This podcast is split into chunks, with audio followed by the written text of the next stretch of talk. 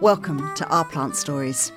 Over the past episodes, people with a passion for plants have given us so much amazing advice about growing them. And all that advice and photos are on our plant stories dot com. I'll of course put this week's advice on too, and this week's episode is all about taking a cutting. Not just any old cutting, but a cutting from a very specific tree, which has a very important connection to Emma. So, join us on a magnolia tree tour around Hackney in London.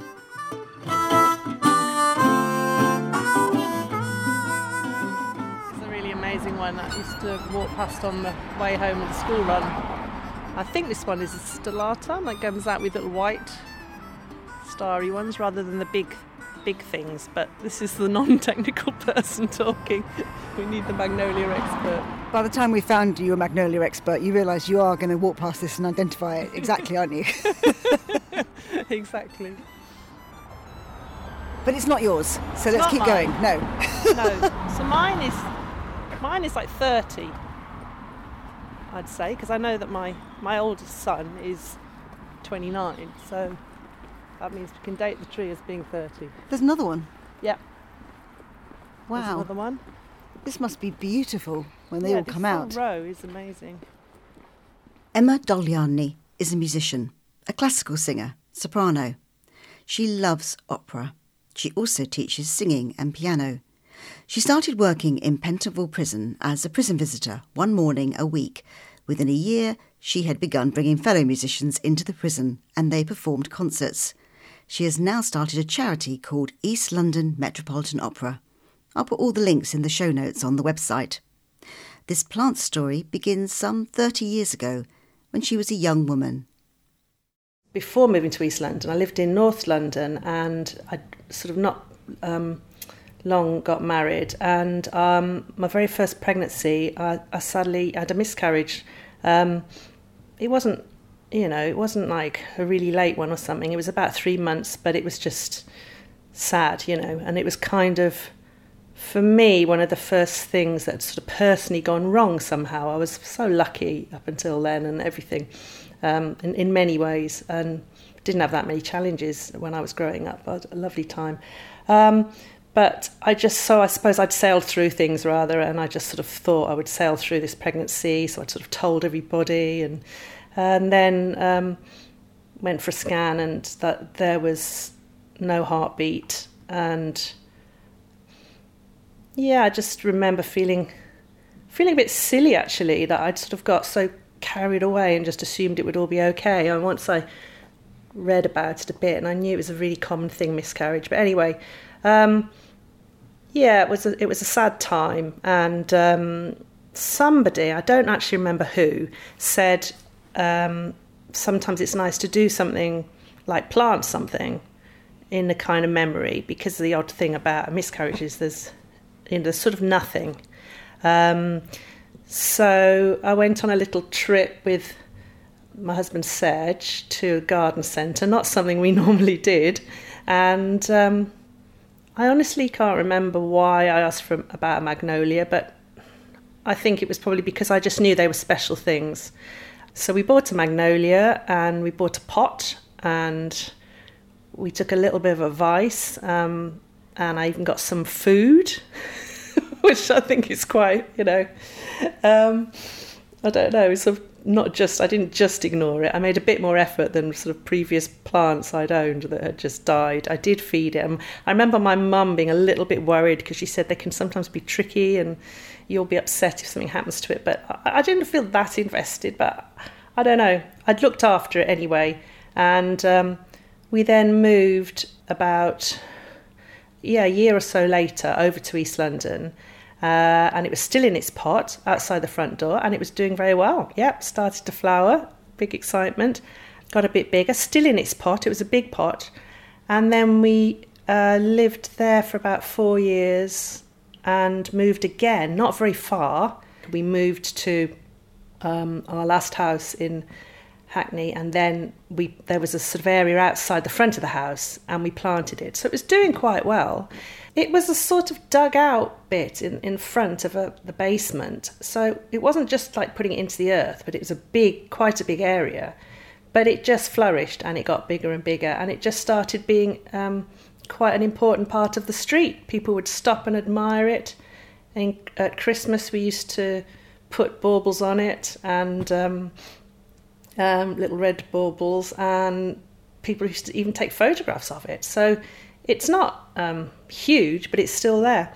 So we we actually moved a year and a half ago, um, and that was that was hard because we'd lived in that house uh, for twenty years then from that at that time, and I did feel really sad about the Magnolia. But the people who bought the house really loved it. They would sort of say, "Oh, it's the one with the Magnolia," and um, I know they're going to look after it. They're not going to sort of dig it up or anything. Here we go. Oh my God, there's all scaffolding all over it. Oh yeah, they're doing a huge job on it.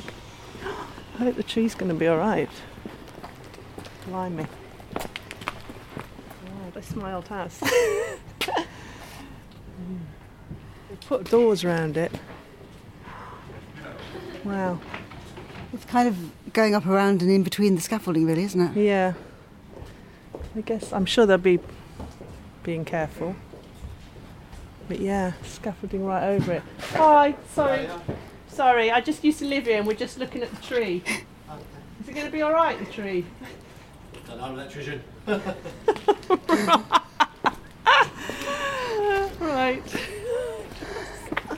Oh my God. Well, it's in bud. Yeah, it is. It's pretty resilient. It's not looking its best. sorry, I'm sorry.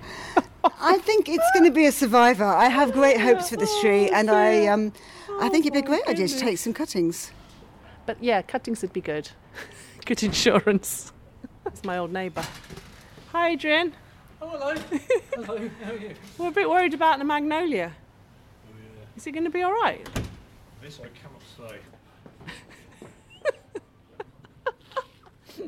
The thing about the Magnolia was that it became such a happy thing, and um, I did, I do think that, you know, when we bought it, it was such a sad time, and of course we were really, we, we were very, very lucky. We went on to have three healthy children, and they grew up, they grew up with this tree, and um, of course if I'd known then that I was going to have three healthy children, it, it would have been much easier to... Um, to deal with, and a lot of people aren't as lucky. But anyway, the tree was a lovely positive, and I do still there is there is a connection with it. If I walk up that street, and I'm still in London quite a bit, I'll always I'll always touch the tree.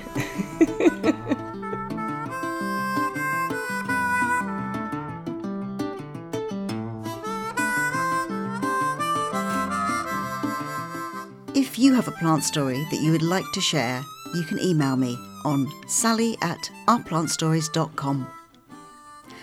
I really wanted to find Emma someone who could tell her how to take a successful cutting from her tree. She'd tried taking some cuttings before she moved away, but they didn't take. I knew the perfect person. He has enormous knowledge about trees, and he's a teacher. He taught me on my R H S level two. Joe Woodcock began his career in horticulture in the early seventies with a four-year apprenticeship followed by a degree. He worked for the Royal Parks and ended his career running the management of trees for the Royal Borough of Greenwich. I sent him a photograph of Emma's tree, partially obscured by the scaffolding. I've seen the photograph of the one that you've got, and I think it's Magnolia soulangeana, which is um, a species hybrid, so it does tend to grow quite tall. And the reason they're not my favourite plant for, you know, a small area, particularly Magnolia soulangeana, because they do grow so uh, so tall, and by the middle of the summer they tend to cast a, a lot of shade. Just quickly, my some of my favourites are, you know, this Magnolia stellata, which is a small um, star-shaped flower, absolutely beautiful. There's one called Loebneri, which has more of a, a smaller cup-shaped flower, you know, tulip-type flower than uh, than soulangeana, but the same sort of shape, but that, that little bit smaller. And then my other favourite, which I grew at um, when I was in charge of um, the gardens at um, Elton Palace, um, is Magnolia grandiflora, which is the, you know, is the evergreen one, and uh, has the lovely cream flower, usually in about the the, um, the middle of the summer. What do we know about magnolias? Their origins, they come from Asia. Their grandiflora comes from North America. There are some of them that are thought to come from uh, Europe. They're a very, very old species, over one hundred million years old. And they, you know, were originally pollinated by beetles before bees um, evolved. So, you know, they're quite interesting from, from that point of view. You said that you've, you've pruned it uh, at times. They're not necessarily the best tree to prune, to be honest with you. They don't take too... Uh, too kindly to being pruned. Um, I just just was going to say that the mag- the other magnolias around, though, are mainly in bigger spaces, and I am a bit mm-hmm. worried, and you said this at the beginning, Joe, that that particular tree, mm-hmm. now it is getting quite big. Mm-hmm. I mean, presumably it's it can't go on forever in that little space, can it? Or what will um, happen? No, um, trees are like us. You, you've had children, they go through growth spurts, don't they, when they're young? We tend to slow our growth as we get older. We may grow one way, and that's around our girth. Okay, all of us do that, called middle age spread. And trees do exactly the same. They slow their growth, but they do tend to just slowly grow, you know, outwards more. Because a lot of people, you know, question, well, is a magnolia, amongst other plants, is it a tree or is it a shrub? Well, the definition is that the tree will have an obvious single trunk or stem, whereas a, a shrub is multi-stem from the base. Now, I've seen a photograph of the one that you had in that garden, and I believe it to be a tree. So the the issue botanically is that anatomically they're they're all the same. They're both woody perennials, whether it's a tree shape or a shrub shape. I mean, if you bought Magnolia stellata, invariably you buy a, you buy a shrub. It's multi-stem from from the base. Um, and usually smaller in, you know, in in in size, you know, ultimate size, height, and and spread. But the um, the one you've got is seems to me, or had seems to me to be a, um, a tree. Now that's got advantages and disadvantages in relation to propagation, which I believe is what you're really interested in, because you want to take a cutting possibly from it. One of the commonest ways of uh, propagating a, a magnolia is to layer it. So if you had a shrub, if you could imagine, you had low growing branches, and those branches make contact with the soil, they may create roots, produce roots. Um, you can assist the plant, if that was your way of propagating it, by pinning the roots down to the ground, making a sharp cut, you know, into a, a, an area of tissue we call the cambium, and then just pegging the, the that part of the plant into the ground, and a year later you will find that roots will have uh, appeared, and you can just um, detach that from the mother plant, pot it up, and, and grow it on. But if it's a tree, then that, you know, obviously to some extent restricts your options for propagation. So another option, I think, um, for your plants, given that it is over thirty years old, would be to try a form of softwood cutting softwood stem cutting known as a greenwood cutting. And, you know, if you look this up on, um, you know, on, on Google, you will see that a greenwood cutting is a cutting that is taken um, a little bit later in the year. And in the case of your magnolia, I'm going to suggest, obviously it depends on the weather conditions and how the, the plant grows, but I was suggesting about the middle of June, you know, end of May, maybe through to June uh, time, and you would get possibly, you know, something like a seven point five centimetre cutting of current season's growth.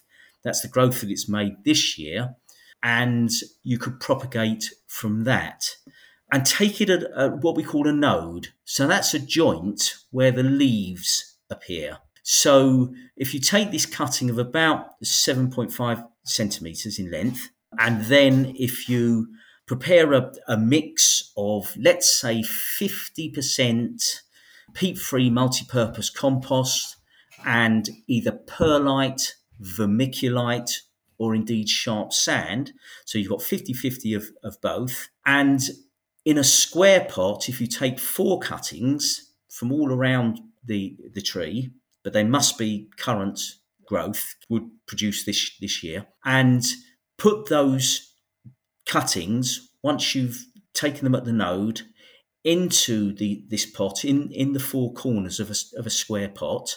Square pot, ten centimetre, nine centimetre pot would, would, would, would do. If it's bigger, you know, it can't, can't hurt for it to be a wee bit bigger than that.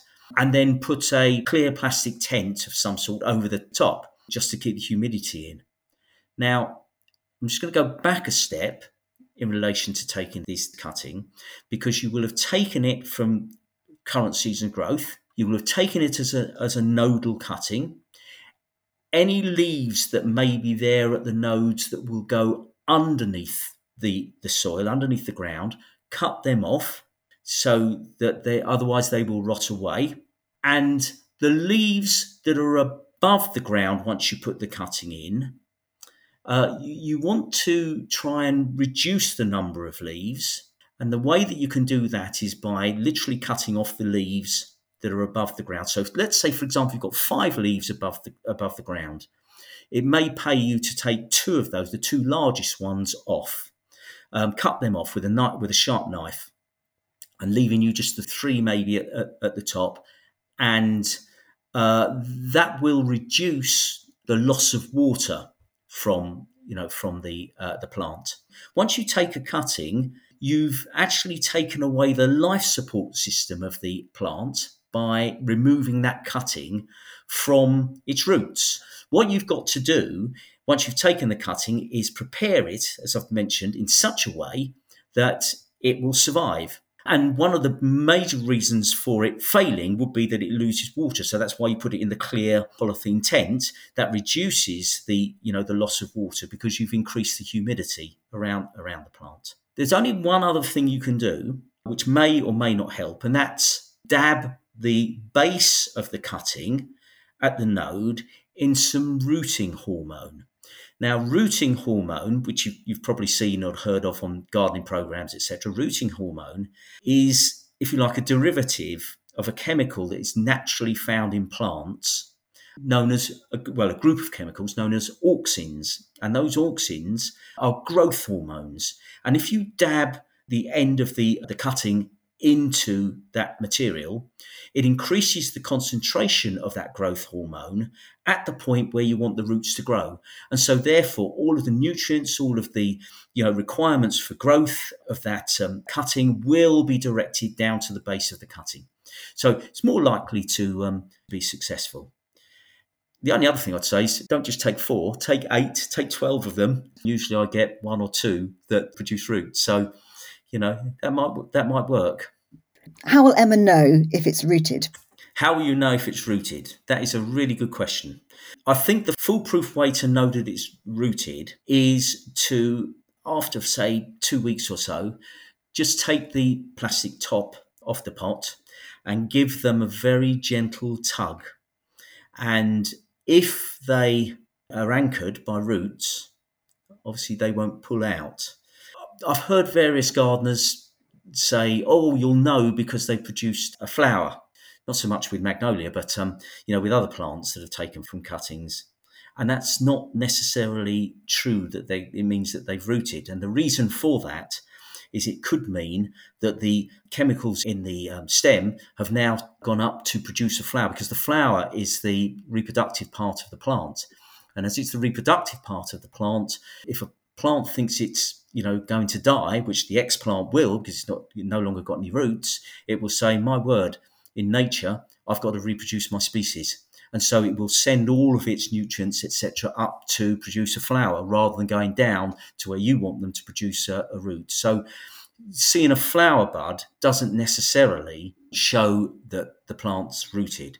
Now, the uh, a couple more of important points, if I may. It might be a rather obvious point with magnolia, and that is don't take um, wood that has a flower on it or a developing fruit on it. So in other words, the petals have now died off and, you know, you've got a fruit developing there. Don't take that wood, because that wood will be exhausted and will not produce roots. It's got to be what we call vegetative growth.